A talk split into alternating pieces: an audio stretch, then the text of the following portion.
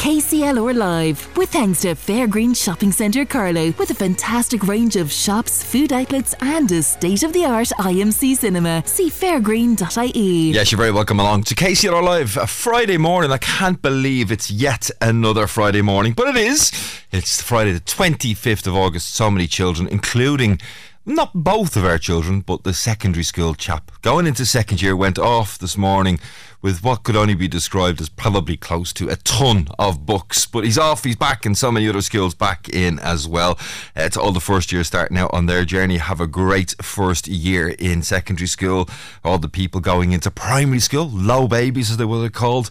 I'm sure you'll have great fun today. And of course, those coming out the other end, leaving cert results out 10 o'clock this morning. They are out. They are literally the thoughts of sitting here and imagining all of those children across Kilkenny and Carlow, a huge amount of them almost 2,000 local students sat the exam this year, just over 1,000 of them in Kilkenny and just over 900 in Carlow. Um, I hope everything goes to absolutely to plan for you this morning. Um, we'll, of course, be talking to different children from around the area. And actually, if you want to send in congratulations messages, I think they'd be really nice to do this morning. If you've got a child or a grandchild uh, in your family who's just sat their leaving cert, send us in a little congratulations message and we'll try and read as many of them out as possible this morning. 083 306 9696 is our Dinners Ready text and WhatsApp line. You can, of course, free phone the show on 1890 96 96 or you can send them in by email kclrlive at kclr96fm.com. Etna is ready to uh, answer your emails and Siobhan and all the rest of the team are there to pick up those calls. Well, what have we got for you this morning? Well, apart from leaving cert stuff, we'll also be talking to uh, what happens after the leaving cert because now that their results are out, well, what does happen next? The chat to SETU. Southeast Technological University. They have a team ready to support all of those students ready to come in. And Jess Lawton, the marketing and outreach officer at SETU, will be telling us how you they can help. Um, talking about taking your tests, well, the sheepdog, one of the most intelligent and hardest working animals we know. This week, the best of them are competing at the National Sheepdog Trials in Thomastown. I hope that hasn't put off any sheepdogs that are on the way to those trials. Miriam Netner will be telling us uh, how they're all going, how are those trials taking place, and what's involved in training a sheepdog. It must be a huge, huge responsibility. We've got a new ID Buzz sound, the mystery sound, coming for you on Monday morning from 10 o'clock. Do tune in. It'll be a chance for you to pick up 100 euros, all in association with Heart the Hearts.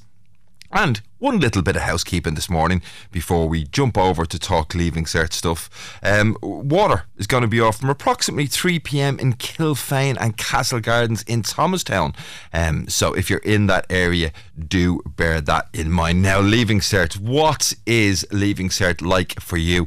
What was it like back in your day? I'm trying to think, 77, born in 77, 87, so about 93 or 94 would have been when I set my leaving cert. And even the fact that I can't remember what year it was shows you just how, in the long term, unimportant it is. But it is the morning of those results, and for so many out there, it is the most important thing that's happening this morning. And who better to find out what the mood, what the vibe is like, other than our very own Edwina Grace? Edwina is live from Kalash Coláiste Abhainn Rí, um, finding out how everybody is doing. Good morning, Edwina. What's the leaving cert buzz like in Abhainn Rí? Good morning.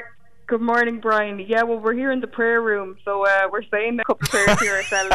Um, because it, you're right, it does throw you right back to your own time. Um, and I would, of course, uh, picked up my own leaving cert results here uh, a while ago. We won't go into how. Oh, I was just about um, to ask you what year it was, Edwina. well, it was, it What I can tell you was it was a different school. Uh, in one sense, it was St Brigid's College, but of course they've amalgamated with Coláiste Éamann Rís across the road.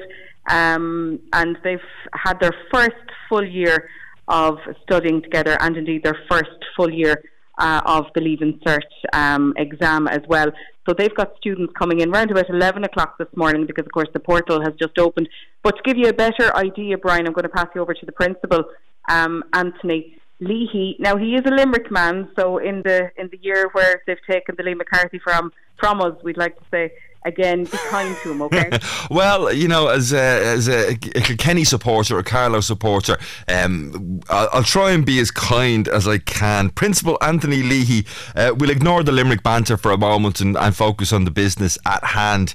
Uh, how proud are you of the class of 23, I suppose you'd call them, uh, as they come in today to receive their Leaving Cert results? Absolutely, Brian, and good morning to you and your listeners. Um, it's a very exciting morning here in Coláiste as our students receive their Leaving Cert results. We're talking about, I suppose, a fantastic bunch of students who faced an awful lot uh, in their studies in second in second level, given COVID and everything that it threw, threw at them. So we're delighted that we're seeing a lot of happy faces uh, coming in this morning, and uh, well deserved and well deserved praise to their teachers also who work so hard with them to, to facilitate them in achieving uh, those results today. I mean, it's a huge, it's a huge task, not just for the students, but obviously the logistics. Uh, particularly this morning. I mean, the results are officially released at ten o'clock, but it does take the schools a while to process them all. And of course, as we heard in the news, you're asking students uh, just to hold off until eleven o'clock to come down to pick them up.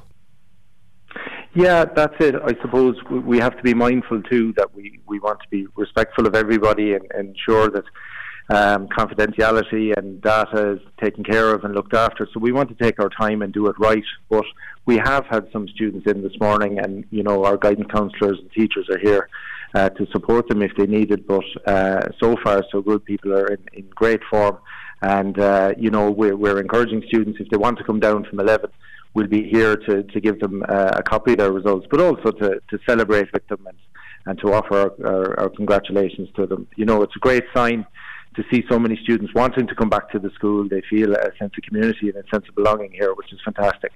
And for many, of course, it may well be the last time they ever visit the school. I don't think I've been back to my secondary school since the day I picked up those results. There'll be emotions running high for many different reasons this morning, won't there?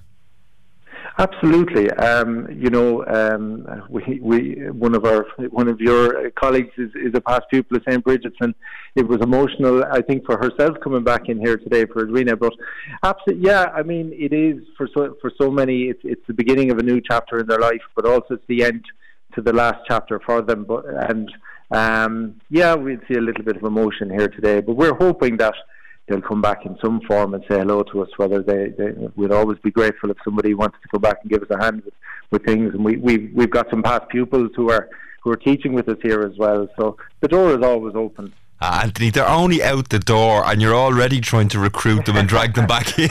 I mean, there is a recruitment uh, crisis at the moment, as you probably know.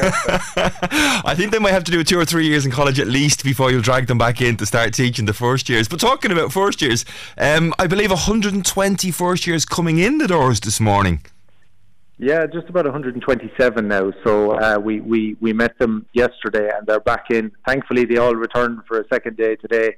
So again, I, I think it's lovely that they're seeing the leaving certs getting their results as well. So it's almost full circle that they're seeing the excitement there, and, and I suppose what's what's there for them if they want it. But you know, they're they're currently over in the pitches in the old uh, CBS campus, and they're with their uh, mentors in fifth year, and they're playing a bit of sport, and they're doing a few activities to to make friends, which we've told them is the most important factor in the first few weeks in school. Yeah, I mean there must be a massive difference. God, I can't imagine. You know those those children, and they I suppose they technically still are children. Many of them, some of them, of course, are eighteen, officially adults in the eyes of the state, but uh, children in the eyes of their parents. I'm sure. Anyway, they're so different to the babies that come in in first year, aren't they? Oh, I, oh, yeah, of course, yeah. Like you know, the, the, the, the there's a lot of wide-eyedness uh, this morning with the with the first years, but um, you know, I suppose the six years that current group have been through quite a journey, and you know they have created a very resilient group there. But we're very proud of the, the young adults, I suppose, that are going out in society that um, you know have done a very fine job, and we're sure they're going to make their mark over the coming years. Well, uh, uh, Principal Anthony Leahy, um, thank you very much for your time this morning, joining us from Coláiste Abhainn Rí. Um, can we just give it up for all the teachers out there and all the principals dealing with all those logistics? Will you pass on our thoughts, our regards, and our thanks indeed to all the staff, all the teachers, all the uh, support staff um, in your school, and indeed schools across Kilkenny? Best wishes coming into all the students. Example uh, to Coláiste Mhuire in Johnstown, who are also, like every other school, receiving their results today. It's a huge achievement, and thanks for the time, Anthony. Um, Edwina, if you're still there, we're going to come back to you for a moment because Yes. I think what we'd like to do uh, before we uh, finish talking out leaving cert results is is you and I try and go back to that day, that moment. I'm going to ask you a question. Oh. Can you even remember your leaving cert results? As in, you know, I what you got?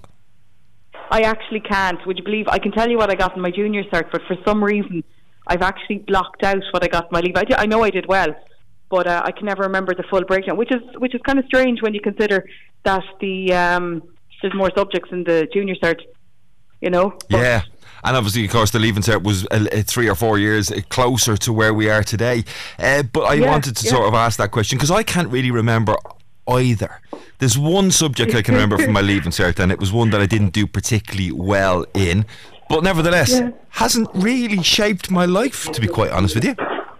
Yeah, well, it's it's funny. I know I know um, history was my best one, my best performing, and French and English.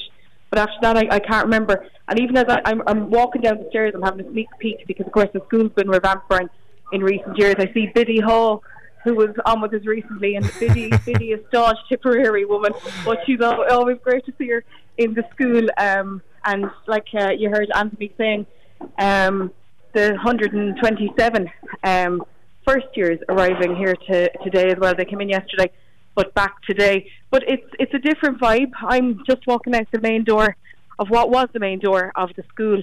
It would have been the corridor, the first year corridor in my time.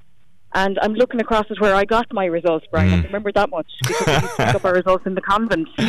Um, oh, God. at that stage um, with uh, sister Mary Trades had been my principal when I was in first year, and then Billy Gardner for my years Yeah, through uh, second to sixth. So Well, it's been, Yeah, I'll let you. I'll let you continue your tour of the modern building, and at the same time, your walk down memory lane in peace. Um, thanks for bringing us all the information from Coláiste Abhainn Rí this morning. A very exciting day for all of the students there, and uh, neither Edwina nor I can remember what we got, but I know it's important to you this morning. But either way, whether they go good or bad, in the words of E17, it's all right. We'll all be grand. It's alright. Don't you worry, child after nine. Cause in the morning come with the new day sun, love never and everlasting light. We are the seed of a new breed. We'll succeed, our time has come. We are the new, these words are true. Let the light of love shine through.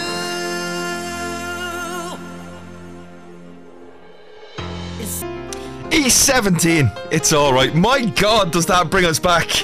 Yeah, I was just thinking there, uh, uh, leaving cert results. I can't remember getting them, but by God, I can remember the night out I had afterwards. That is for sure. Etna Quirks in studio. Uh, Glad one of us can. well, I can't. Well, no, I, I, I can remember. It, it was a bit of fun. It was. It was. Um, it was exciting. It was Yeah. being let out. In my case, I, we were allowed into Dublin city centre. We went to a nightclub. Mm-hmm. Yeah, yeah. I'm sure anybody over the age of 21 stayed well away from every nightclub in Dublin city centre that night. What did you get up to? Uh, do you know what? I actually can't remember. I remember Oh, vividly. don't do- No, the night out, I can't remember, but I do remember vividly getting my results and heading in in the morning and being so excited. Um, I I know we got them. We went down to uh, one of the cafes in town, um, a load of us, and had our lunch and whatever, and we were all dolled up and ready for a, a day's action. There was definitely some day drinking involved there, um, which led to night drinking, but. Uh, yeah, look, I remember then we went off. Uh, probably five of us, I think, headed to Galway for for celebrations. But I was only seventeen when I got my results. Yeah, same so- here. Yeah, so different uh, story so altogether. Mammy Quirk, if you're listening, she was. Mammy all- Quirk, if you're listening, uh, close your ears because I'm going to push her a little bit more on what like, happened Not over this this on week. the radio again. Listen, I went to Galway and I practiced my French. That's all I'm saying. Yeah, or you practice? Was it your Je me, je m'appelle Je Etna, or was it your uh, French kissing you was, practiced? It was a bit of je t'aime. I, I, I, I fell in love with a French man called Lilian, and I didn't have the heart to tell him his name was actually Lillian. Um, but I did get a postcard after Galway to tell me he was. Uh, I was his most um, his most favourite memory of okay, Ireland. so you can remember Lilian, I remember Lilian. but uh, what percentage did you get your maths? I was just going to say, can I say actually I didn't do French for my leaving cert. you started studying it afterwards. studying yeah, afterwards. Etna Quirk talking about the crack that we have. Oh, we all.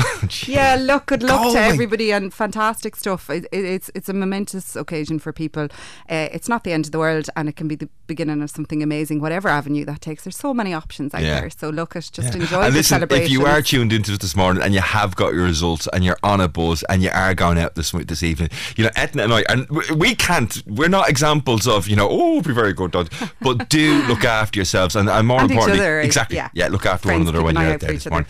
Uh, there you go, French kissing in Galway, not in the USA. 24 minutes past 10 o'clock this Friday morning. We'll be continuing talking uh, uh, on the Leave Cert team, the results theme, just after this short break, because Jess Lawton is the marketing and outreach manager um, officer at SETU, and um, they have a chat to SETU team set up ready to support students in advance of receiving the round one CAO offers, which most of you this morning won't even be thinking about until Monday. KCLR Live, with thanks to Fairgreen Shopping Centre Carlow, helping you step out of the sweatpants and into style. See fairgreen.ie.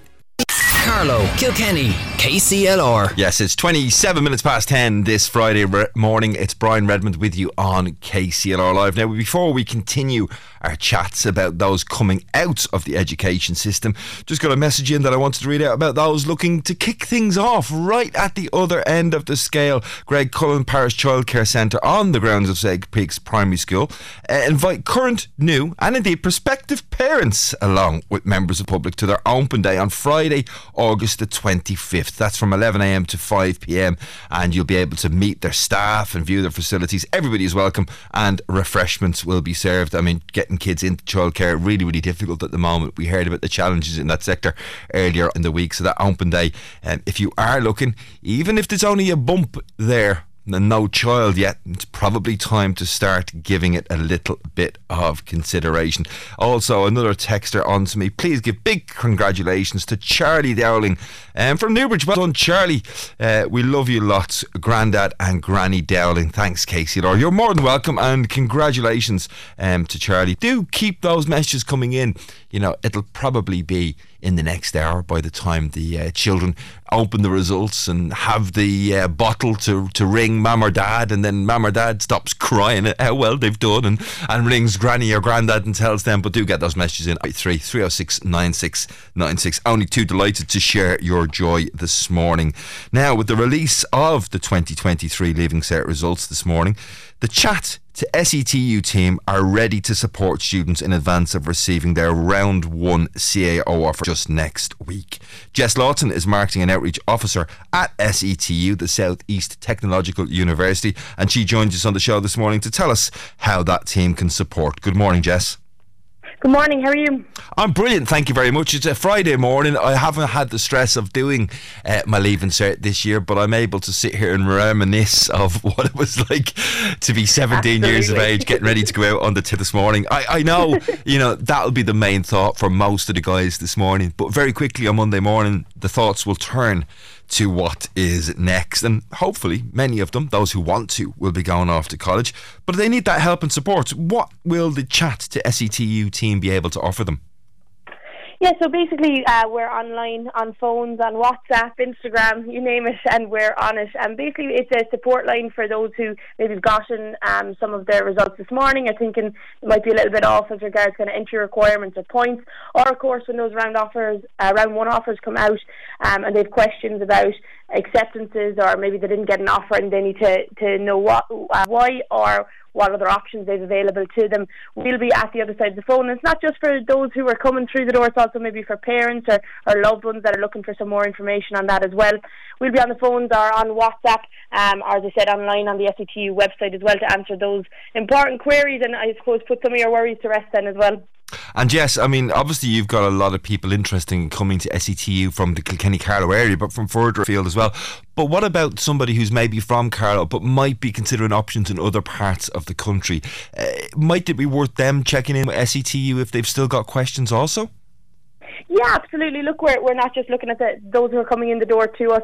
Um, we would have a very big initiative on the, the right course for the right for the right student as well. So if there is questions, we will kind of try and help you if it is to another college as well, or we'll give you contact information for them, or maybe they're just generic questions around college that we'll be able to answer um, straight off the bat as well. So of course, everyone is more than welcome to contact us, and we will do our very best to make sure that we can give you all the information that you need of course, you know, all those online supports, the helplines, the phone numbers are all really, really important. But you've also got guided tours of uh, some of the campus buildings because, you know, the facilities on offer, what does it look like? What does it feel like? What's the vibe like around the place? They're important parts of making that college decision.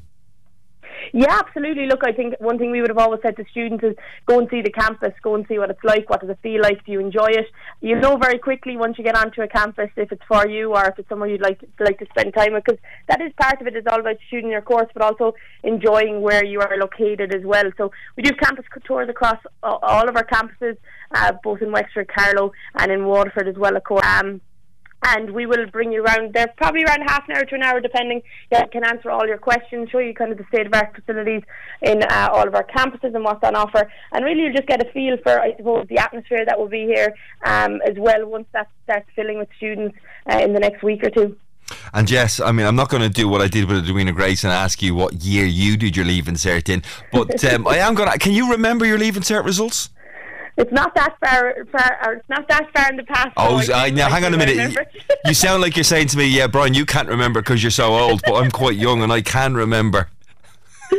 that's okay. Yeah, no, that's okay.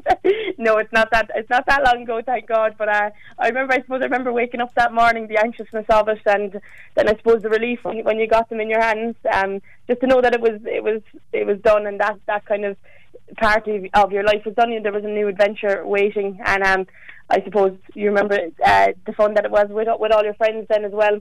And, and again, the next couple of you weeks. don't have to share if you don't want to. But what did you get up to that night?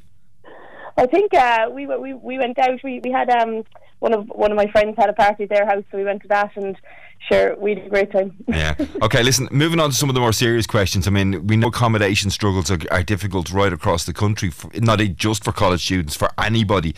Um, how's what's the current update in terms of you know the various different campus locations that SETU um, educate from?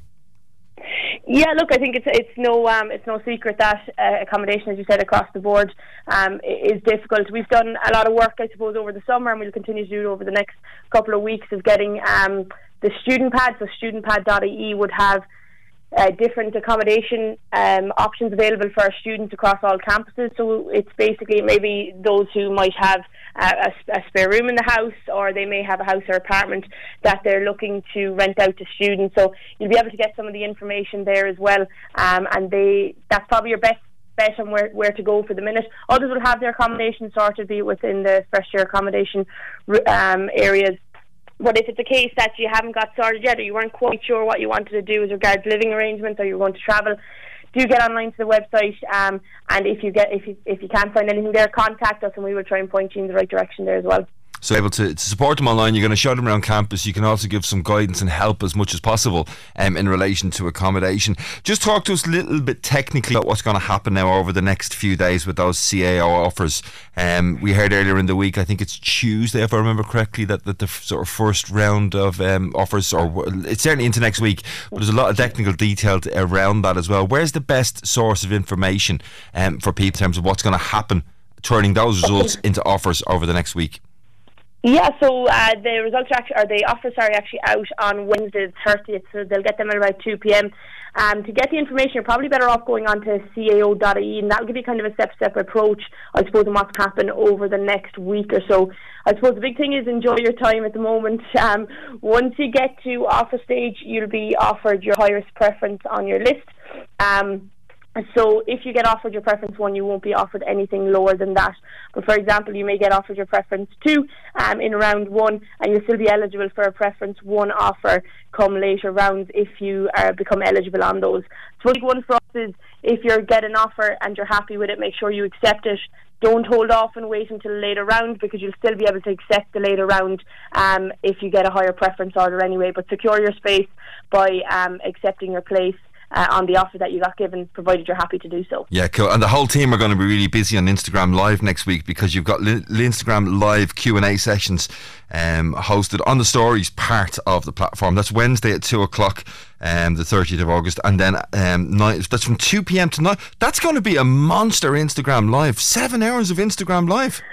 Yeah, it's going to be. Um, it'll be live chats and stuff. You know, it's it's a good way for students to, you know, they may be nervous to ask us questions, or they may be not unsure, like, oh, is this is this a silly question to ask? But it'll show that everyone is kind of on the same page. They're worried about the same things and have the same questions. So you get some of your answers there. But also, if there's a, query that's directly related to you, you can pop it into the chat, and we'll either write back to you um, publicly if we think it's uh, a question that more students would have, or we would write back. Um, privately if it was mo- one that was more kind of I suppose specific to you, to your circumstances there as well. And that live chat is kicking off on two at two p.m. on Wednesday, the thirtieth of August, to nine p.m. on Thursday, the thirty-first. Uh, have you done the shift pattern now for that yet? Who's on the on the late night shift on, from from Wednesday into Thursday? We we uh, we separated out between us. Uh, we'll make sure that there's well that we're well covered, um, and that there's someone on hand, I suppose, to answer the questions at all stages. It's one of those things that it's a time where everyone might be panicking or worried Yeah. or looking at the different options. So we just want to make sure that there's plenty of support available to them at whatever time those questions might come up. And of course, for parents or loved ones as well that are thinking, oh, I need to make sure that we have X, Y, and Z, Z in place, or what are the options if, if things haven't gone according to plan. Uh, so we just make sure that we're there to, to be able to support them at kind of all stages throughout that, that transition period because it's an exciting time, but also a scary and worrying time as well. Um, it's a new adventure, and sometimes you know what plans don't go accord- things don't go according to plan, Yeah. and we need we need to look at option A, B, and C. So I- we'll make sure that they're in, in place too. I think that's a brilliant idea because so many of these conversations uh, and, and on foot of the offers coming out are going to around dinner tables. You know, people sitting down as a family around dinner and saying, "Well, "What offers did you get? Where are you going to go?" Where you-" and there's going to be arguments. Let's face it. There's, you know, certain students might want to go here, there, and everywhere, and parents might want them to go to specific places. But once that dinner has finished, like, it's, well, who do we ring now at six o'clock in the evening or seven o'clock in the evening? Because I've got this question, or it's on my mind, and I'm lying in bed at nine o'clock at night thinking this, that, and the other. And you guys will be there. What's the Instagram handle, just so we can give it to people who might not necessarily already be following the Instagram page? So it's at SETU Ireland. So it'll be at SETU Ireland, and you'll get all the information there, and you'll be able to access the live chat. It'd Be a good idea as well to follow the page. We'll have updates throughout the day, and you'll see some of the questions that some other students are asking as well. So it might be something that you're interested in. Yeah, sounds brilliant. Listen, Jess Lawton, Marketing and Outreach Manager um, at SETU, thank you very much for joining us this morning on KCLR Live. The whole team at Chat to SETU are there to help and support. And just say it again, 2 p.m. on Wednesday through um, to 9 p.m. on Thursday, the 31st of August. They'll have live chat available, but they've also got all their usual support helplines and everything else available for you to check in uh, with the team at SETU if you need any advice. Big questions, small questions, whether you think they're silly or not.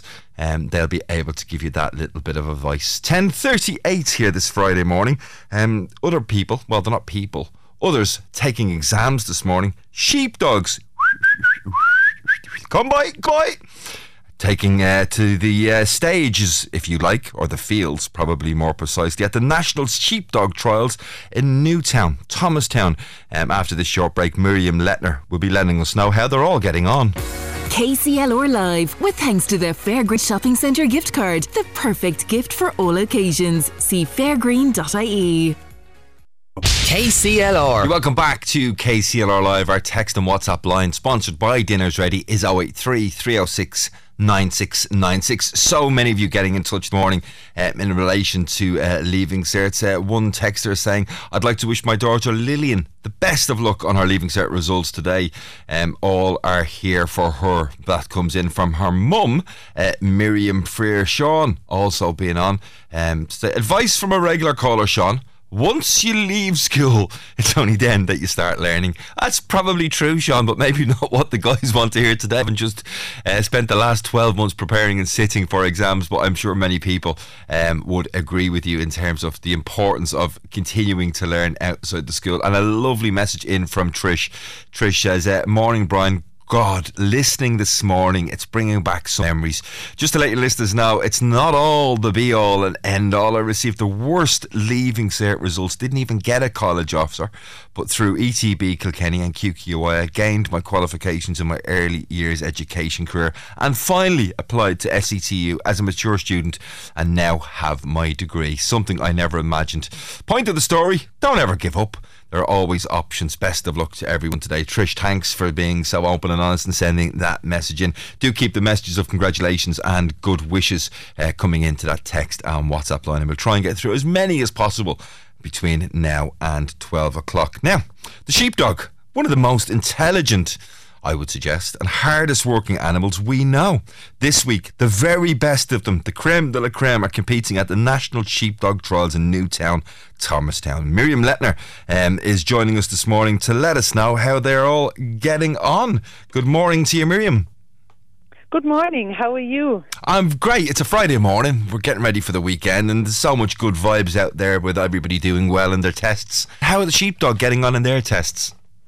We are getting on really well here in Thomastown. Um, we are having the second fabulous day of the Irish National Sheepdog Trials. We had a very sunny, warm day yesterday um, with the first um, five people that qualified yesterday for the Irish team. And the next chance now today for the, the next 50 handlers that are competing today. So there's 50 handlers going today. I'm very interested in the language, the communication between the handlers and the dogs. Is that sort of a universal language? You know, is there a standard set of commands that any trained handler could communicate to any trained dog, or do they each have their own little individual signals? Um, well, every handler and every sheepdog person has their own set of commands with their dogs, and there's probably a, you know a usual set of commands you would use like away and come by and sit down and walk on, but um, you can also use different words and and the main um, language is whistle commands. So we have all our sheepdog whistles and um, the nicest and gentlest way to use communication with the dogs is the sheepdog whistle, where you have a fine tune of different sets of whistle to command your dog left and right and forward and stop and steady. It's amazing. I always uh, absolutely flabbergasted when I watch how well and the focus. I mean, I live um, not too far from a very large sheep farm, lots of sheep on them, and sometimes you'd see the, the dogs out working. It's amazing the focus and concentration that these animals actually have. They're extremely intelligent dogs, aren't they? Yes, and, and they're born with the instinct. It's a it's an instinct that's bred into them, and they're born with. So at any stage, uh, a pup will show instinct and show that he wants or she, whatever it's a bitch or a dog pup, wants to work sheep, and it's just there naturally, which is absolutely lovely. So it's just up to us as the sheepdog handlers to use the ability that your dog has to transform it into a working relationship to work your sheep and your your stock that you have at home.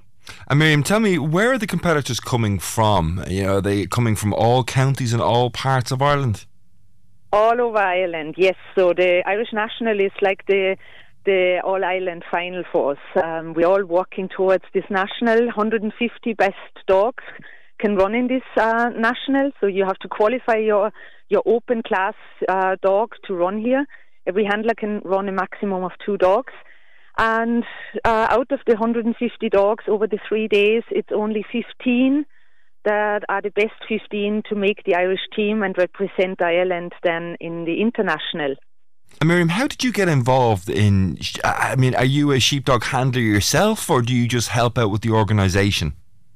Oh God, no! I'm one of these mad sheepdog uh, handlers that can't get enough of it. Um, I'm I'm not telling you my life story. That's another program.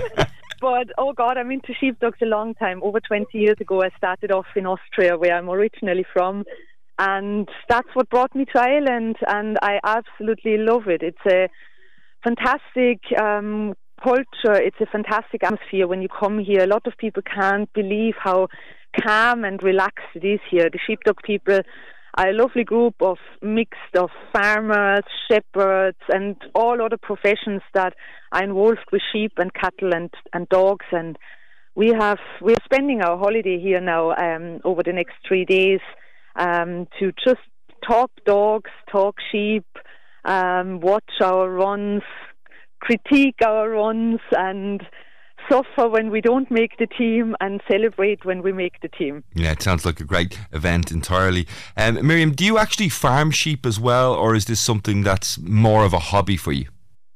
No, I'll farm sheep as well. Um, my partner and myself have a farm down in Mullinavat. Um, so we are farming sheep at home. And my partner also works as farm manager in Curraghmore Estate in Portlaw. And thankfully, Lord Waterford, Curraghmore Estate provided sheep for this uh, national this year, which is lovely, um, absolutely stunning lowland breeds um, that are very good, very consistent, give every handler a fair chance but they're also very testing, which uh, is lovely to see. You see the best dogs coming out of this national to represent us then in the in the international. And Miriam, when when all the handlers arrive, you mentioned obviously they're all herding a particular flock. It's a flock that they don't know. Uh, the temperament of that flock. Can you see the guys and girls that are handling the dogs going, "Oh, this is going to be a tough week. Looks like these sheep haven't got a clue. They're quite stubborn." That must make a huge difference, does it? Well, every everyone has should have enough experience. We all experience stock people um, to adjust to different sheep, and we all go out on a weekly basis to run our dogs in open trials. So we are used to going out, running our dogs, and working sheep that we don't have at home and are not used to.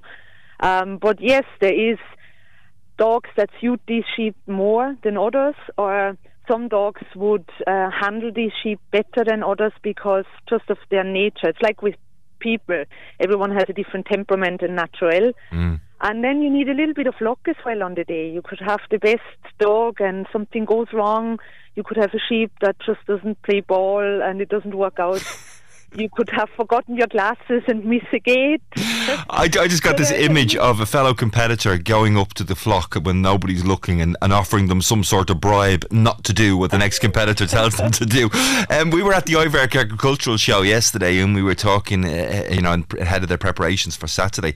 And one of our presenters, a young presenter here on KCLR Live, on KCLR, Tara Byrne, um, actually rears sheep um, she breeds pedigree sheep. And she was talking to me this morning. She said she'd love a sheepdog, but she said they're so expensive. A well trained dog, Miriam, how expensive is a well trained dog or a pup um, of good pedigree?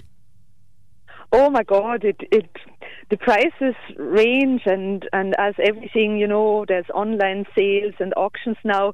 I wouldn't be the best person now talk about prices. I'm not the big seller or buyer. I breed mainly what I need for myself.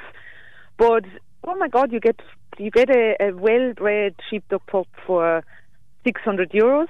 Um, and the prices can go up then much higher. Yeah, I can imagine. Trained dogs, that really varies from um, what level is the dog broken or trained to how much are you willing to pay as well. You know, the market is. Oh, that's a. Yeah. People from an agricultural background are good at that. They'll work out what you're willing and able to pay before they set the price for sure. Yeah. It sounds like a huge event, Miriam. When will it come to its climax? I mean, you've got 50 competitors, I think you said today. Um, does it run into the weekend as well? Yes, so we had the first day yesterday, first 50 dogs ran yesterday, second 50 today, and then we have another 50 tomorrow. Um, and that's the national done then. So tomorrow evening we know who is Irish national champion 2023. Well, I hear the excitement in your voice ahead of that. Miriam Letner, um, part of the organisational committee for the National Sheepdog Trials taking place in Newtown and Thomastown. Just finally, Miriam, if, if members of the public, can they go along to watch these trials? Is it a spectator sport? Yes, um, spectators are more than welcome. We have great stewards on the road to guide spectators into the car park. We have an admission fee of 10 euros um, which is greatly appreciated to run our event, which costs uh, a good bit of money yeah. as well. Spectators are more than welcome. We have lovely food here with an item van here, and the sheepdog handlers are great people to have a chat and explain to you what's going on out on the field. Don't hesitate to walk in front of the sheep um, line that's packed along the fence. Um, no one will chase you away. Everyone is more than happy to welcome you in, and, and everyone is very proud to show their dogs as well. So everyone is welcome to come. We're well, looking forward to see you. Miriam Netner, thanks for giving us your time this morning. I'm going to go off and practice some of my whistling. Take care and best of luck to all of the competitors at those national sheepdog trials in Newtown. It is seven minutes to 11 o'clock. Um, I'm going to uh, take a short break and, and see if I can whistle for a cup of tea or a cup of coffee or something. KCLR Live, with thanks to Fairgreen Shopping Centre Carlow, with a fantastic range of shops, food outlets, and a state of the art IMC cinema. See fairgreen.ie. Carlow, Kilkenny, KCLR. Yes, you're welcome back. It's uh, six and a half minutes to 11 o'clock this morning, this Friday morning. Just in case you're wondering, no, I didn't get that cup of tea or coffee yet. So I got a warning though. That yeah, that's for sure. Keep those text messages coming in in relation to uh, those good wishes for people setting their leaving cert today as well. And I also wanted to read out this one. Good morning, Brian. I was just wondering, could you mention that our dog lost around the Baleen Freshford Road, Freshford area? Uh, it's a small Jack Russell type with a brown face and answers to the name of Lottie. Any help would be much appreciated. Thank you very much, says John. We do have a phone number uh, for John. We're not going to obviously read that out on air, but if you do see that small brown faced Jack Russell around the uh, Freshford area, do get in touch with the station here. Time for some music. It's Friday morning. Why not? This is Chasing Abbey with Oh My Johnny. Oh my Johnny, oh my Johnny, don't you On the banks of the roses, me love and I sat down. I took out my fiddle for me love to play a tune, and in the middle of the tune, she smiled and she said, Oh my Johnny, oh my Johnny, don't you leave me. On the banks of the roses, me love and I sat down. I took out my fiddle for me love to play a tune, and in the middle of the tune, she smiled and she said, Oh my Johnny, oh my Johnny, don't you leave me.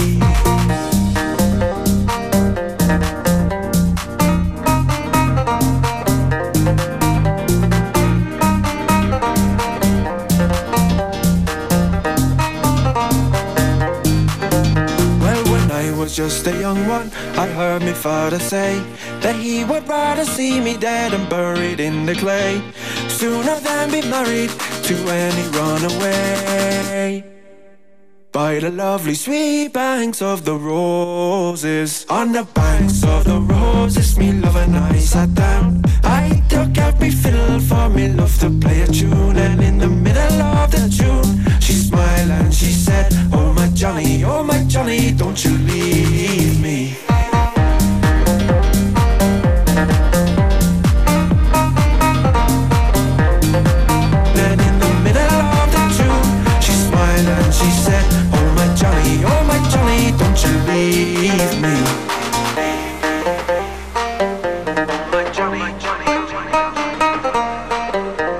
Chasing Abbey with Oh My Johnny. I bet that's going to be played all over the place this evening. All those leaving cert parties taking place. And again, I'm going to say it because I'm a parent. If you're heading out tonight, do have fun, do enjoy yourself, look after yourself, and look after everybody else that's with you as well. It's three minutes to 11 o'clock.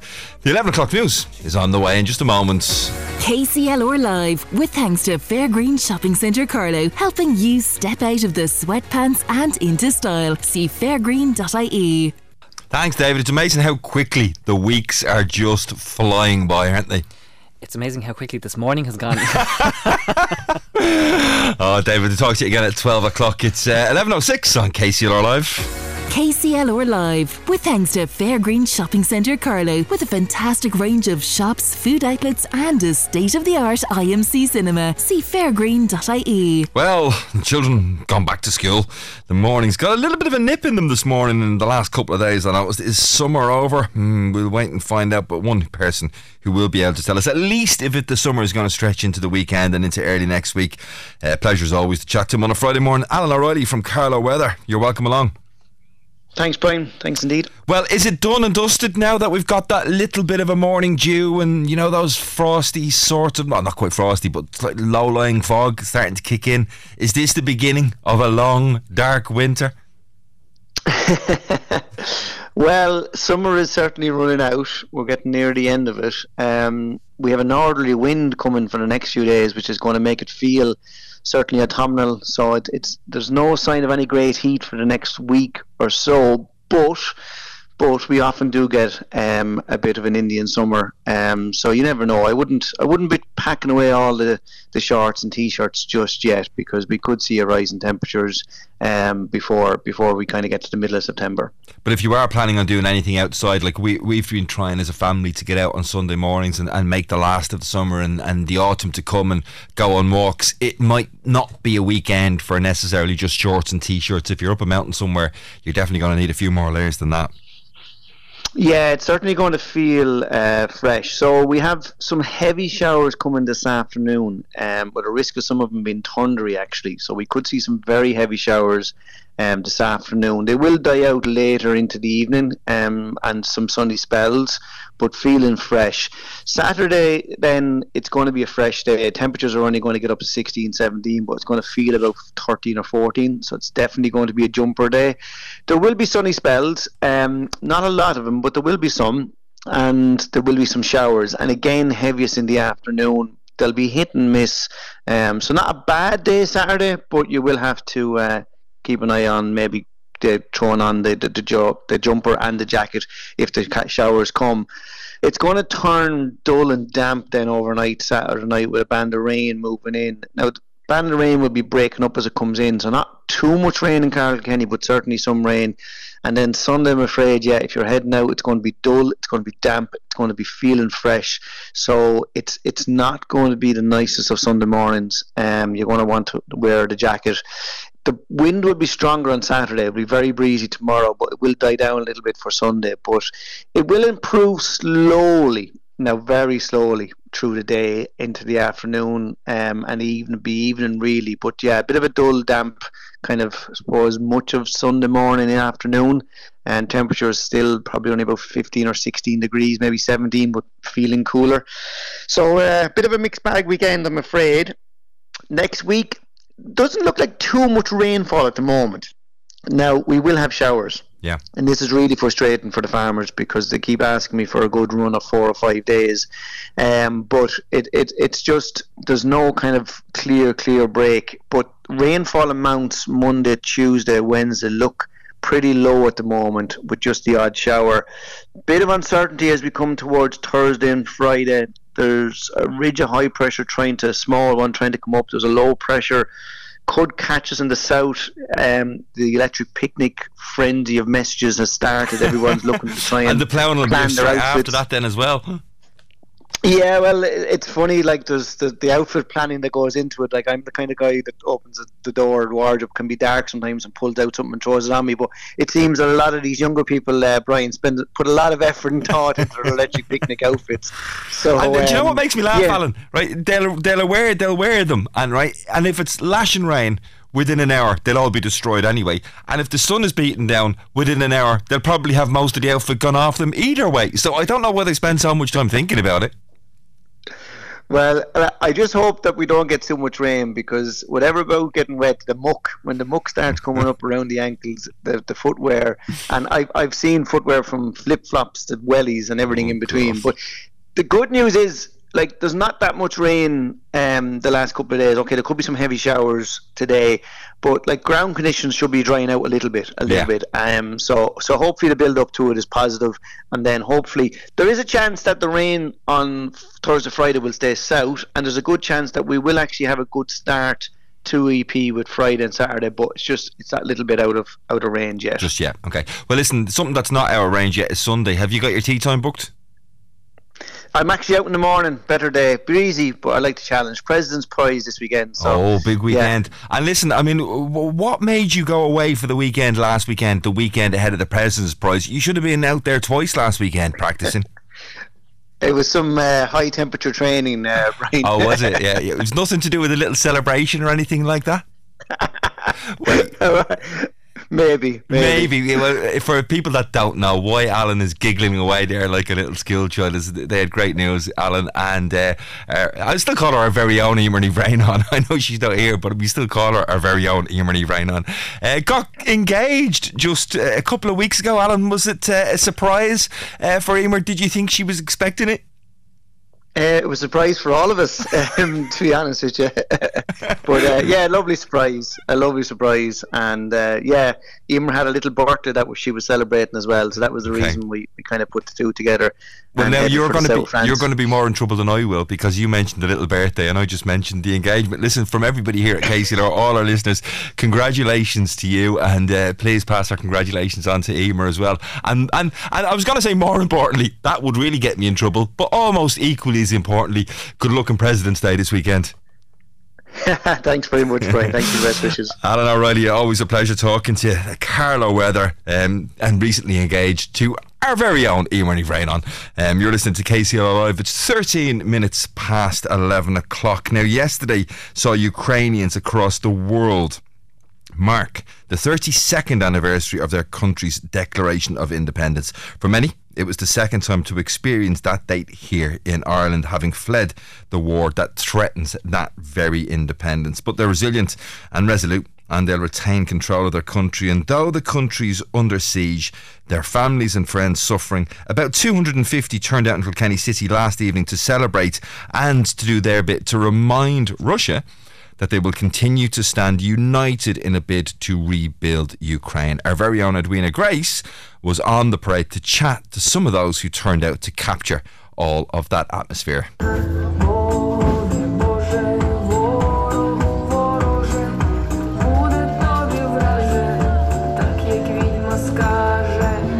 this holiday, Independence Day of Ukraine, instill pride in the great Ukrainian people, our country, unite all Ukrainians, give us all bright hopes, daily achievements, and confidence in tomorrow.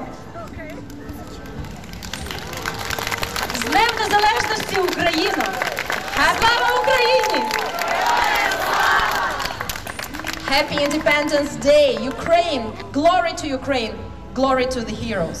Молодий козак, там біля тополі калина росте, мамині очі чекають тебе, сива у розпачі плаче, сина все чекає, та у Бога вже його душа має. Yeah, my name is Sofia and I'm from Kiev, it's the capital of Ukraine. You're here in Kilkenny, there's quite a turnout. So what do you think of this? So Kilkenny is really nice. Uh, people are also nice. It's small city which is uh, with a beautiful people which are helping Ukrainian people. The life here is good because it's quiet. I like living here. But it must be very hard as well to be so far away from Ukraine. Yeah, it's really hard to be far away because we all, we all love Ukraine and it's our home, but still we just need to live here. I, I think we will go just back to our homes soon. You're marking a very special event and uh, it's even more important this year. What does it mean to you to be here today? Yeah, for me, it's been today here. It means that I'm Ukrainian. I'm Ukrainian person, which will be always put Ukrainian in um, everywhere in the world.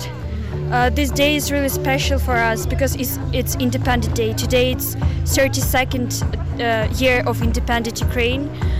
Um, all people are like independent, and now our soldiers are fighting with Russian to be independent because we are, are always will be independent. Hello, my name is Ivan. I am from Ukraine, from west part, but now I am living in Kilkenny For how long?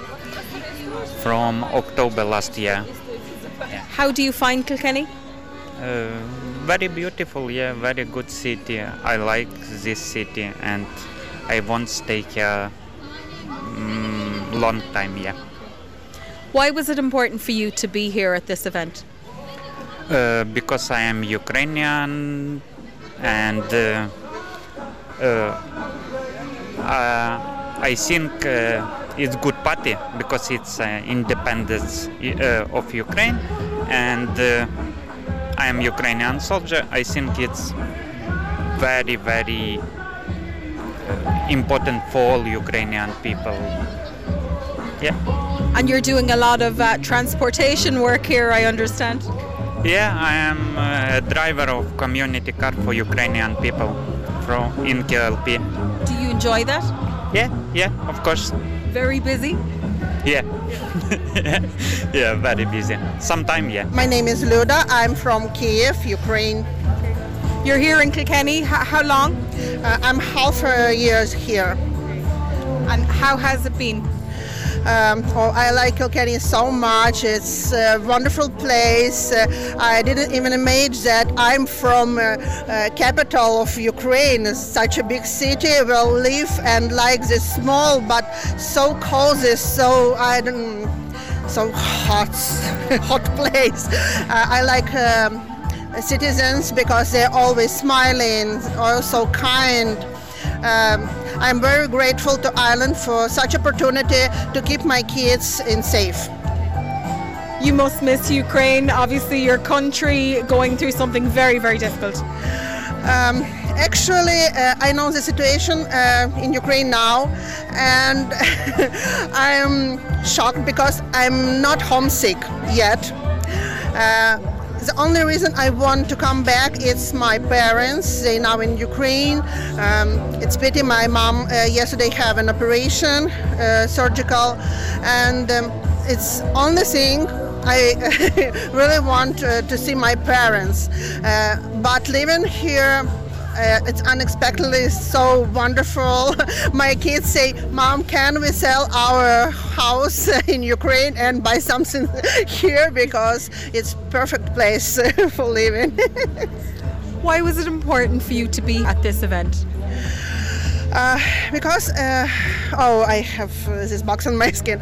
Uh, because now I know that a lot of people in Ukraine uh, they have a lot of problems uh, a lot of soldiers they dying children all citizens can um, just be in trouble anytime.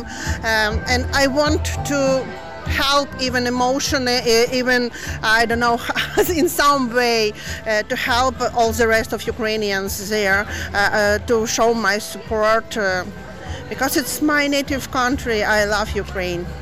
It wasn't my decision to go somewhere.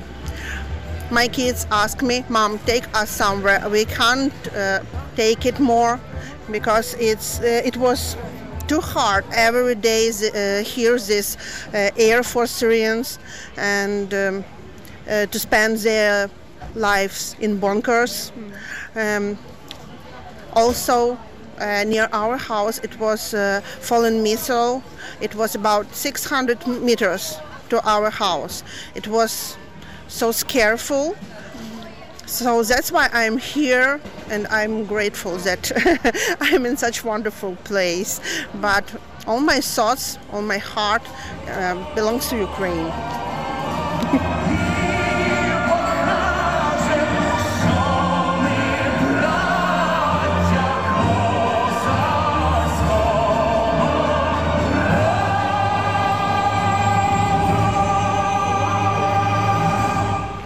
Our very own Edwina Grace covering the uh, 32nd uh, celebration of the independence and the anniversary of the independence of Ukraine right here in Kilkenny. And it's it's brilliant to see but such a shame at the same time that so many of those celebrations happening in different towns and cities right across Ireland and indeed Europe when I'm no doubt all those people would like to be celebrating at home with the rest of their friends and family. 21 minutes past 11 o'clock this Friday morning we're getting close to that part of the week. I always love it when we get to announce the Friday panel because for me, it feels like the weekend is here. Joining us on the Friday panel um, after the break this morning, we've got uh, Deputy Kathleen Funchion of Sinn Féin and also journalist and communications consultant Miriam Donoghue. They'll be both with us in just a moment. KCLR Live, with thanks to Fairgreen Shopping Centre Carlow, helping you step out of the sweatpants and into style. See fairgreen.ie. KCLR. KCLR. It's 23 minutes past 11 o'clock, and as you can hear them yapping away in the background, uh, we're joined in studio by our Friday panellists, who I'll introduce to you in just a moment. The Friday panel on KCLR Live. With thanks to Poe Kiely Hogan Lanigan, Kilkenny's leading law firm. See a full list of our services at pkhl.ie. Very lucky to be joined in studio this morning by two ladies who I've had the pleasure of talking to and with before Deputy Kathleen Funchion of Sinn Féin and former journalist and communications consultant Miriam Donoghue. You're very welcome along to to the Friday panel, the last Friday panel of August. Great to be here, Brian. It's um, early into September. I know, It's Kathleen. scary. It's amazing just how Yeah. quickly that summer um, has passed by. Um, What summer? uh, Yeah, well, exactly. that's true, Miriam. I mean, the kids going back to school, um, and the big kids will be going back into working the dog quite soon as well. uh, when, when are you back up for, for, The- for sittings and stuff? The Dáil is is back sitting on the twentieth of. Um, Ah, sure, you've nearly a month left to go. Yeah, but we're I'm actually back today because Yeah. there's an event um, in the Dáil today in relation to the Irish kind of US, the Irish US friendship group, and I suppose this weekend with the big sporting event um, happening as well. So there's American senators and legislators over. Um, so I'm looking forward to that. It'll be it'll be interesting. Um, And what is that event, event that's happening in the Alta? Is it connected to obviously no, Notre, Notre Dame? We'll, we'll say it in American tone to, to celebrate and mark the occasion. Notre Dame taking on U.S. Navy in the Aviva. I think tomorrow evening. Um, Yeah. Described. I think somebody said that apparently there's forty thousand. Americans uh, due to be in the country this weekend, and I heard it described earlier this morning as the largest deployment, in inverted commas, of American citizens since D-Day. That relationship with the US know, is so vital to us, isn't it? It's actually so. It's incredible to think when you think of the size of our country and the size of America that we actually have that level of a connection. And I mean, can you imagine the boost for tourism? Um, you know, this weekend, for, as a result of that many people travelling over, and it's it's fantastic. But there's so many connections between the two countries as well, and obviously, we you know earlier this year celebrated 25 years of the Good Friday Agreement, and America was pivotal um, in that, particularly George Mitchell. And I would imagine, you know, I don't know, would we have had the, the agreement without their help and without their assistance? So I, I think we're, we're very, very lucky. But then a lot of that comes from the fact that so many people left this country, you know, over since famine times, Mm. throughout all the various times. People still, I suppose, at times leaving. The 80s being the most recent one um, of kind of large, I suppose, people amounts of people leaving, and that connection has has uh, has stayed very very strongly. Yeah, it's understandable. I mean, a lot of the success of America came off Irish backs as a result of, of immigration. Um, and a big, big story that's been in the papers uh, recently, um, hopefully won't spoil anything this weekend, um, was violence in Dublin, Yeah. for example. American tourists caught up in that a little bit. Miriam, you've travelled to countries all over the world, many of them notably more dangerous than Ireland. How do you think important it is that we get that message back out there? The US um, uh, uh, embassy, for example, giving warnings to American citizens. How, how important is it that we Uh, that we rebalance that message I this think weekend? it's vital, um, Brian. I've spent a lot of time over years, say, in Kampala, and I think I would feel safer walking down down Kampala than I would uh, going into Temple Bar into Dublin city centre at the moment. I live in Dublin, and I do invite a city at night time. I think it's really tarnishing Ireland's image abroad. To see, I think it was on the US Embassy website recently, a warning to tourists to come to be very careful when they're on the streets. I mean, Ireland, the Ireland of the welcomes, it's shocking, and I do think that um, there's a huge question to be asked about the role of the Gardaí. I know there's lack of resources, but uh, there needs to be a proper commitment to policing our streets, and I hope that this weekend off peacefully and that is not marred by Mhm. any um, thuggery on the streets from Irish people or otherwise. I'm sure they'll have their eyes on it very keenly. I mean, we'll be talking more about the uh, the situation within the Garda services right across the country. We'll be talking and addressing that a little bit next week on the show in terms of challenges around recruitment. Not only now are they facing challenges with recruitment, they're facing huge challenges with people leaving the force. It's a But big, big challenge. Look, Brian, you saw recently uh, in Templemore where three um, recruits, Oh, yeah, three student Gardaí were, were, were kicked out of the force because they had tattoos Mm. on their arms. That is absolutely ridiculous in this day and age. I mean, no wonder they're not um, recruiting the people that that are needed.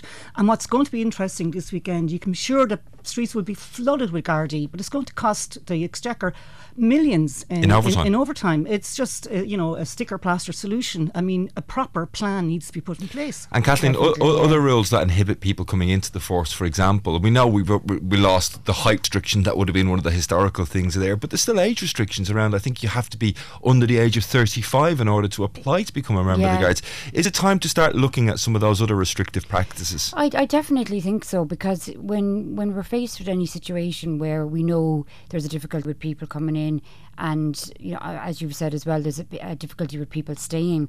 Um, when they actually do get recruited, then you need to become imaginative. And I don't honestly see how having a visible tattoo. I have a visible tattoo on my ha- uh, arm here, as you can see. I mean, like, what, what what's the big deal with that? Yeah. What's the big problem? I actually think people thought that was a joke when they first heard it. They thought it was like something that Waterford Whisperers I would- was just put gonna out. say Yeah, that. yeah. 100% it does. So that is really crazy. There's three people straight away, and also you're right. And actually, I only came across that situation recently where we had a theory about somebody um, trying to apply, and they were coming up on the age of 35, and to think like they really want to do this role and It's- are well it- able to. It, it seems so against Miriam to so many of the other things that we're trying to do in society. First of all, we've got an increasing retirement age pushed out to 67 for most people that will be listening to this show now. And I know many of you listening are already there, um, thankfully, but if you're in my shoes, it'll be 67. We're talking about trying to keep people active longer. I mean, if somebody applied for the Guards at 37 years of age, they've still got 30 years of a Yeah. working life ahead of them. You know, and, and that's stuff that's coming from, from, from the politician from the powers that be saying that we're going to have to work to be 67, but yeah, actually you can't get into the guards at 35 because you're not going to be able to give us the service we need. Absolutely, Brian. It's crazy. But on the other side, I know a lot of guards who joined at 18 or 20 and they can retire on full pension at 50. Mm. I have one particular friend who retired as a guard at 50 on a full pension. He's doing absolutely nothing. He's living off his pension. That, that's wrong as well. And there's also an issue with the lack of civilians working in the Gardaí. I was in a Yeah. Garda station doing a routine thing recently, uh, getting a form filled out, and I was really taken back at the, the, the amount of admin the guards in the station were doing rather than being on the streets policing. I think that's another um, issue that needs to be looked at as well. And Kathleen, do you think it's going to be difficult to get the balance of that right? Because obviously, all of those rules that we talked about restricting, you know, the age, the tattoos, they were all there for a reason. Um, are they not justified were in any they- way? I think were like whatever reasons. First of all, I think the thing about tattoos is just a perception thing. I don't actually think uh, that was really. I, I can understand where you're coming from, but Yeah. again, it's about finding that balance. So I don't have. First of all, before I make the next statement. I don't have any problems with tattoos. I've got one myself. I've met some fabulous people who've got full face tattoos. Yeah. But do we not need to consider that late night knock at the door for maybe somebody who's a little bit older, and again, not stereotyping them, where they open the door and they're confronted with somebody who doesn't look like a guard? But the thing is, you're going to have a Garda uniform on. I imagine if you're knocking at a door late at night.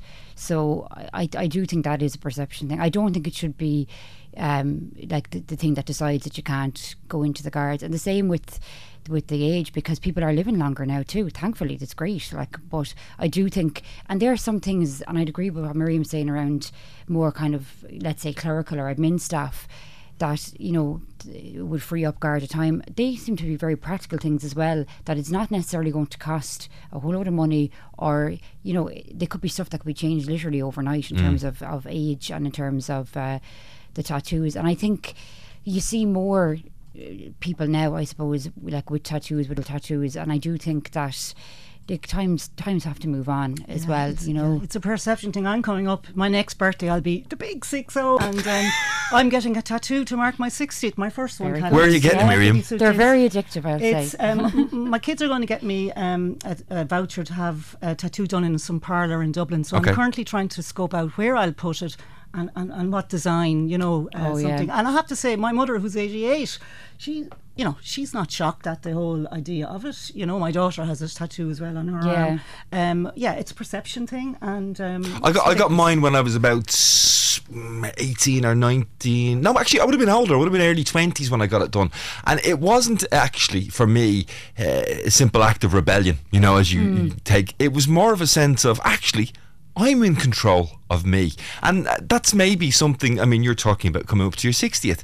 You know, is it a case that this is something that still, I can still do whatever I want to do whenever I want to do yeah, it? because I, uh, you know, when I was 20 or 30, I, I couldn't have got. Would you have conformed at that I, age? I, I was I was conforming. I've done things in reverse. I was the safe, interesting. secure, steady job at 19, married in my 20s, kids in the, my mid 20s, and I went mad when I hit my 40s, 50s, and there's, there's a few more years ahead of me yet. And the last time we were talking, you were talking about going off on the Camino with all the sisters, and it Yes. had that vibe about it. It was just as if you know we're all doing this because we can. Absolutely, why not? Yeah, Yeah, That- it that- sounds that- fabulous. It's um, the Friday panel here, as you can hear. I'm talking to uh, Kathleen Funchion from Sinn Féin and also Miriam Donohoe, communications consultant and former journalist. We're going to take a little break and then we're going to move on to talk not about our relationships with America, but another whole continent that we have long connections with Africa.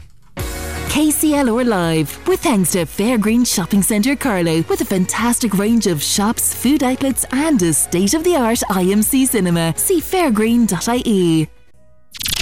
KC. KCLR. Yeah, it's 23 minutes to 12 this Friday morning. It's Brian Redmond on KCLR Live. You can text or WhatsApp us on 083 306 9696. Interesting text came in there a moment ago saying, Brian, I was in Mr. Price in Kilkenny recently and there was a young guard there with a full tattoo sleeve on his arm. How did he escape the tattoo police? I don't know. I was just thinking, is it a case that you can't have a tattoo to get into the guards? Or is the rule that you can't have a tattoo at all? Even if you are a guard. I don't know, maybe there's a guard out there listening. 083 306 9696. Do text us, even anonymously, Mr. or Mr. Guard, and let us know what's the actual rule on tattoos. The Friday panel on KCLR Live. With thanks to Poe Kiely Hogan Lanigan, his leading law firm. See a full list of our services at pkhl.ie. Our two Friday panelists today, that Deputy Kathleen Funchion of Sinn Féin and Miriam Donohoe, communications consultant and former journalist. Uh, we were talking, we won't go back to the guards necessarily too much, uh, but that would make it extremely ridiculous if there was a prohibition on guards having tattoos before admission. But no prohibition on guards getting tattoos once they've passed out of Templemore. Maybe we can find out about that. But we were talking about the US and the relationship that Ireland has with the US a little bit earlier on. Another whole continent that Ireland has a fabulous relationship with is Africa and the whole African subcontinent. Miriam, that's a continent that you know really, really well. I do indeed, Brian. I went to Africa first in January 2016. It was at a time when I was having um, very difficult time in my personal life. I met an incredible woman, a former nun, a doctor. She trained to be a doctor in Ireland. She was English in Dublin, and I told her my story, and she said, "Stop feeling sorry for yourself." Come out to Uganda. I run a hospice in Kampala. Give me two weeks of your life, your expertise in communications. I said, You're on. So I flew out in January 16, and after four days, I rang my two adult children in their 20s and said, Mummy's not coming home. So I stayed for 10 months. I 10 was months? absolutely um, captured by not just um, Uganda, but by the mission of Hospice Africa Uganda, who did amazing work in changing the end of life for very poor p- people, very ill people in Uganda. I mean, 93 or 4% of people in Uganda who have cancer will never have an opportunity to have chemotherapy, radiotherapy. So, Hospice Africa um, supports these people with an oral liquid morphine. They deliver this morphine, which they make on site in Kampala, to their homes every morning. Um, every week, a supply will come, and you. I spent many mornings initially with the hospice team on these journeys and going into a slum area, into a house, as in one filthy room uh, somebody with a very advanced cancer lying on a dirty mattress. And when they see the hospice team coming, their eyes light up because they know they'll be pain free for the next week. It's, So uh, do you it know what ama- th- it was strikes me about that is that we're fortunate enough in this country, I suppose, that most of the big problems that we think are big problems need to be tackled at a very high level because they are big problems.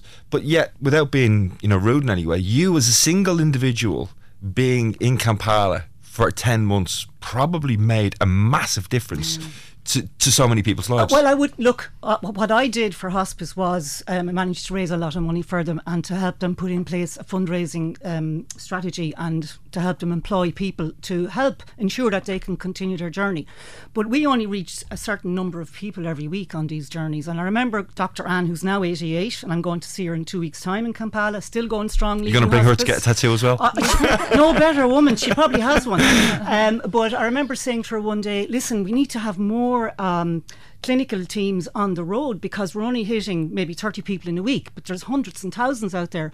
And she turned to me and said, Miriam, you're not going to change the world. But if you change the life of one person, you change their world. Yeah. And there's not a day goes by and I think of that. And, you know, the people who work in these circumstances are complete heroes. Uh, there's obviously a lot of people out there who are aware of, of that as well because even people asking me, I wonder did she know Mother Kevin? I I, I have no idea, or Brother Kevin, or uh, it sounds like a strange thing to say, Mother.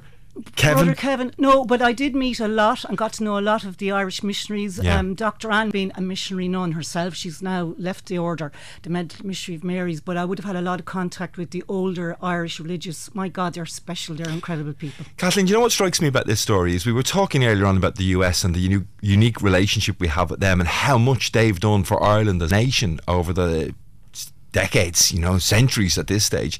Um, and our relationship with Africa is is almost the flip, the reverse of that. I mean, yes, obviously African trade has done so much for for ec- the economy of Ireland, but through those various different missionaries, through so many charities, we've also done so much for the African nation. Is it this the type of circular love, circular Yeah. giving that we need to get more of? Yeah, a hundred percent. I, I do think it's important. Like we were talking earlier, I suppose, about the amount of people that had to leave Ireland, and I suppose now it, it's so different if people leave because the way communication has gone and people can come home and stay in contact. But years ago, literally, you know, the whole tradition of an Irish week, and a lot of people never even saw their families again. So I think, do you think it's important when we have that history that we really have to remember that, and any time that we can kind of give back, we should. I actually had the opportunity to go to Uganda with the Oireachtas in 2017 around. Um, I it was to do with like water aid and and, and wells and like it is it is amazing to see Mhm. I, how much as well you take for granted in your own life. Yes. you know, and and how a lot of the time like I'm just talking about myself now, like that you're you probably really are like first world And problems. I, I think people are grateful for it- for it's a great water. opportunity for the government, Kathleen, and Yeah. for Ireland now to step up and to support countries in Africa that need help. I mean, Irish Aid has a long history of, of such, and Yeah. organisations like Action Aid Ireland, who I'm doing some work for at the moment, run fantastic projects funded by Irish Aid um, in Uganda. But with the massive excess in the exchequer that we're hearing Yeah. about in recent months, surely there's a real opportunity now to step up and to reach the target of 0.07% of GNP by 2030 for overseas aid. Yeah. And um, it would be great to see uh, to see Sinn Féin Yeah. um, coming out with some sort of um, a policy about that ahead of the next election yeah, in your manifesto. 100%, Yeah. I mean, no, obviously I, I would agree with that a definitely, and and you're right, particularly now at a time when there is um, a surplus. Like there's so much we can actually do with that money, in like right across the board. So I really hope we get the opportunity. Do you think do those it. type of challenge that that wasn't a challenge for Miriam? I don't mean it like that, but do you think those type of challenges are going to be challenges that Sinn Féin are going to potentially? I'm sure you'd be delighted to have to take Yeah. them on. At the moment, you almost have the luxury, if you like, of being able to focus on the Irish electorate, the the, the topics that actually on the ground matter to them, and no doubt they are the most important things for the people of our nation. But yet, in the future, if Sinn Féin do come into government, you've also then got to deal with the other nations of the globe. Of course, yeah. Is that going to be a challenge for Sinn Féin to be able to expand its thoughts from, you know, the local to the global? Yeah. Well, I think there's an element of challenge for anyone that's that's in government in terms of the international um, kind of dynamic, I suppose. Um, I, I, we really do look forward to that opportunity. And like sometimes people say, you know, it, it's easier in opposition. And obviously there, there's an element of truth to that. However, I will say, particularly, I'm elected 14 years now between the council and the Dáil. And I would really love the opportunity for us to be in government because that is actually where you can make the changes, and that's where like we are constantly developing policy on various things, but you're not get the chance to implement it unless you're in government. Yeah, and yeah. I think whether that's international. Um, and obviously, we would have you know strong connections, uh, but that's more, I suppose, kind of the Irish America stuff that we were talking about earlier. And um, you know, Pearse Doherty and McCarthy were recently in Australia. So that's probably it's different than let's say the, the stuff Miriam is, is talking about in terms of the, the Well- overseas aid. But that's a really So Kathleen for Minister for. Foreign Affairs in the next government? I'll, I'll take that, no problem. Miriam. It's not. I'll say Miriam says this. yeah, I knew. I knew. Mary Lou, I said, yeah. I knew she was going to take that opportunity as soon as that door was open. Well, we, we shall find out. But maybe I'm going to make a mental note of that, and, and maybe at some point in the future come back and we'll say, come "Yeah, back and say, yeah, first." yeah, Yeah, exactly. exactly, You know, when I'm speaking to Mary Lou at some point in the future, and I ask, um, so Kathleen Funchion said she wants to be. Anyway, we'll come back to that in good time. Um, interesting text messages and WhatsApps coming in in relation to the guards. Now, obviously, this is not an official line, but somebody seems to know something in relation to that tattoos. It says it's when you're having the medical that they examine in relation to, to, to it, says, it reads as it's when you're having the medical, Brian, that's when they notice that tattoo and you have to fill in a form then and only undergo one medical exam during your time in the guards. Uh, but I agree, it's right, it's a little bit farcical. Now, that's from a text. I don't know who that person is. It would seem that that type of stuff may be connected to. Um, that medical process, but we shall wait and see. Uh, Kathleen, uh, just talking about uh, elections, and uh, it brings us to mind election posters. There's a move to have them banned. Um, I would love that. Would you? just say? A hundred percent. I but no, now, is that just because you don't like looking at your, your face up on? Uh, election election posters are, are quite costly. So I mean, I think well, first of all, can I just say it's easy for me to say that now because I've kind of been out and run running a few elections. Somebody new stage. coming in. Someone new coming in that people don't know, and you're you're literally are getting your face out there. So I do think that there's an element of um, I suppose fairness. Like it's easier for when you're you're around a while to say that.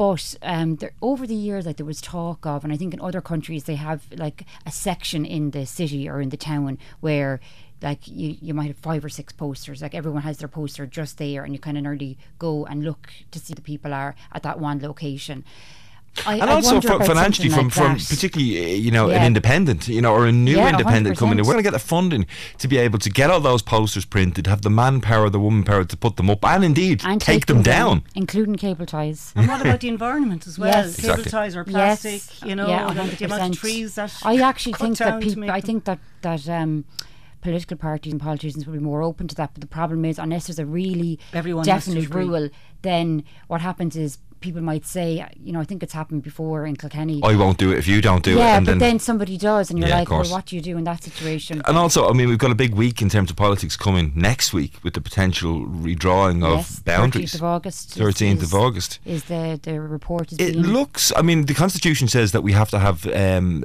a TD for between every twenty and thirty thousand people within the population. Huge growth in Carlow and Kilkenny. Yeah. It's looking. Would you say likely that Kilkenny Carlow could go from being a, a, a five-seat single constituency into two three-seaters? Yeah, I think think nearly definitely that's what's going to happen. Is that good for Sinn Féin?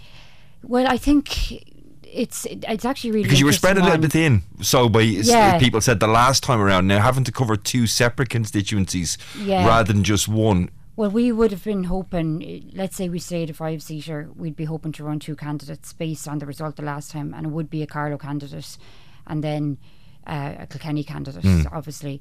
So, like, we would have been planning that anyway. So, if it breaks into two different constituencies with three seats in each, I think that that's not going to be a difficulty for us. I do, though, have, again, going back to kind of smaller parties or independents, like breaking through the, to the system. Like when I was first elected, it was to the borough council in 2009. There was 12 of us elected.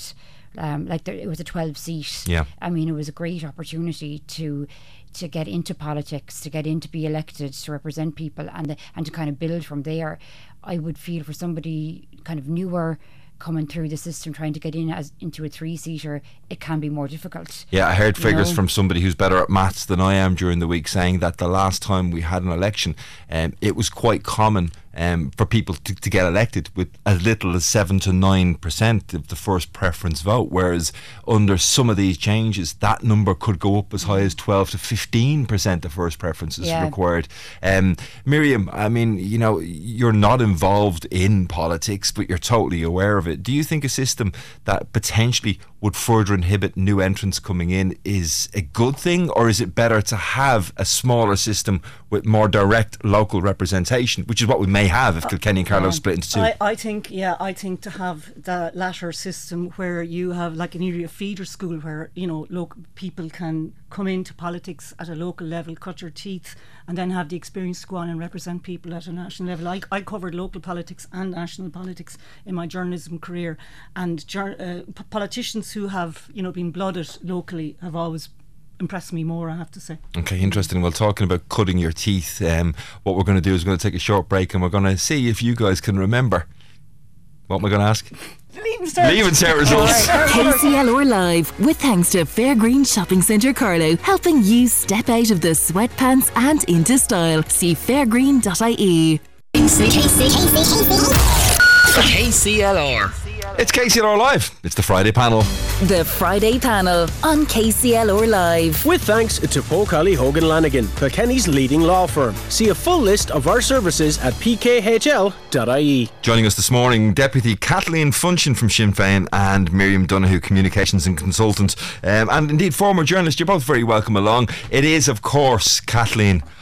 Leaving cert morning, what are we now? We're just coming up on 12 o'clock. Yeah. It's two hours since those results came out. Many of the schools were asking students to hang on until 11 before arriving down to celebrate. I think pretty much everybody will now know what they got. And that's the question of the day. What did you get? What did you get? Can you remember? Oh, I do. I do remember my leaving cert, and um, I remember I was disappointed on the day. Um, and I also, but I got into the, the college and the course I wanted to study. But I do really, really strongly believe there is so many different pathways, um, and I personally, and I would never recommend for someone to repeat. I think you there is lots of different ways and avenues around whether it's taking time out to travel or going into a, a job for a few years, figuring out what you what you might want to do. So many people that I went to school with started into a course and left it because they weren't hundred percent sure. So like just I'm just saying that to people who might be disappointed and see their friends say, you know delighted with what they got. Yeah. They, they might figure out that whatever they're going into isn't for them. They might regret it.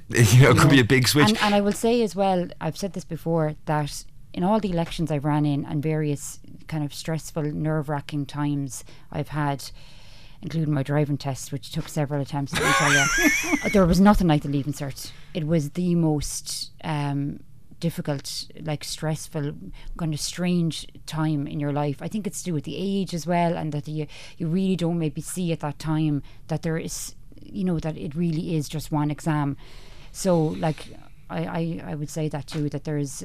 Like if you've gotten through it, well done, and you won't ever have Yeah. to go through that again. And Miriam, there's so many different avenues. You admitted yourself you're coming up on your 60th birthday. If if it's coming up on her 60th, Miriam Dunn, could go back and talk to uh, talk to that person coming out of school or going into school on the, the Friday morning to pick up those leaving cert exams, what a would you be saying? I wouldn't change a thing. Um, this time, 42 years ago, I was sitting in Mars Bar in Goresbridge, having gotten my results in the convent, the Brigidines, three, three honours, um, drinking glasses of, I don't know, Heineken or Harp. Harp it probably would yeah, have been. Yeah. before I staggered across the road home for the half 12 dinner cooked by my mother, who had no idea that her daughter was well, well on It's at, at that stage.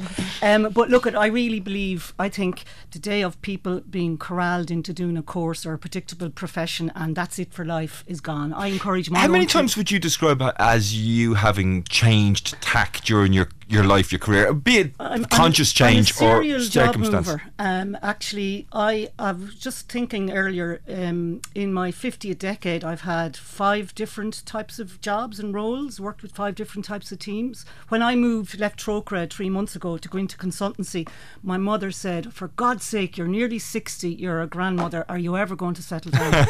and I said, "No, mother." The day I settle down is the day I'm finished. Yeah. And and I would say to anybody out there, the world is your oyster. You mightn't have got the points you want, but you will, if you are determined enough, there is a pathway for you and enjoy life. Um, Yeah. you know. Kathleen, was politics always for you? Never. Never. I never thought. How did should like uh, this is? I mean, we don't talk about this with politicians. a lot. How did you wanted to end up into, in um, politics? I wanted to be like a therapist or a counsellor, like you maybe like family therapy, or that's Mm, kind of can what I, that in you, actually. I wanted to do. And um, I did a bit of volunteer work with the Samaritans for a while after I left college. I did a, like a social science degree. Um, I kind of got involved with Sinn Féin, and then they had asked would I consider running, and I was like, absolutely no way. I, I had my first my first thing was like I don't want to go on the radio.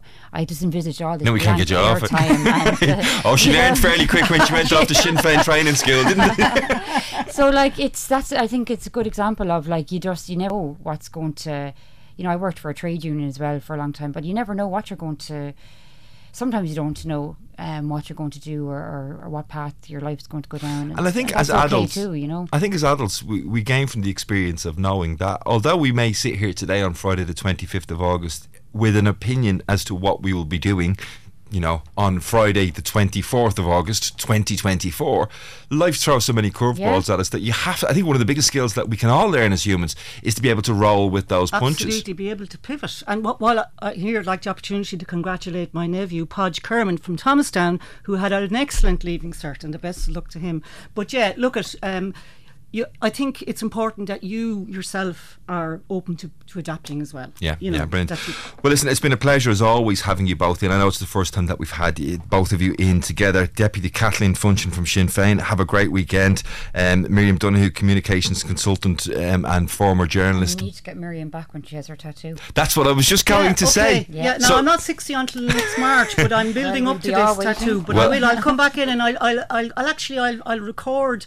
The, Dude, It's getting it done. the process. Miriam, the yeah. only thing I would ask is just when you choosing the location for that tattoo, Yeah. make sure it's somewhere that's exposable, as it were. Um, it's been a pleasure having your company all week long on KCLR Live. Uh, John Keane is up after the news at 12. I'll be back with you on Monday morning 10. Take care. Have a fabulous weekend. KCLR Live, with thanks to the Fairgreen Shopping Centre gift card, the perfect gift for all occasions. See fairgreen.ie.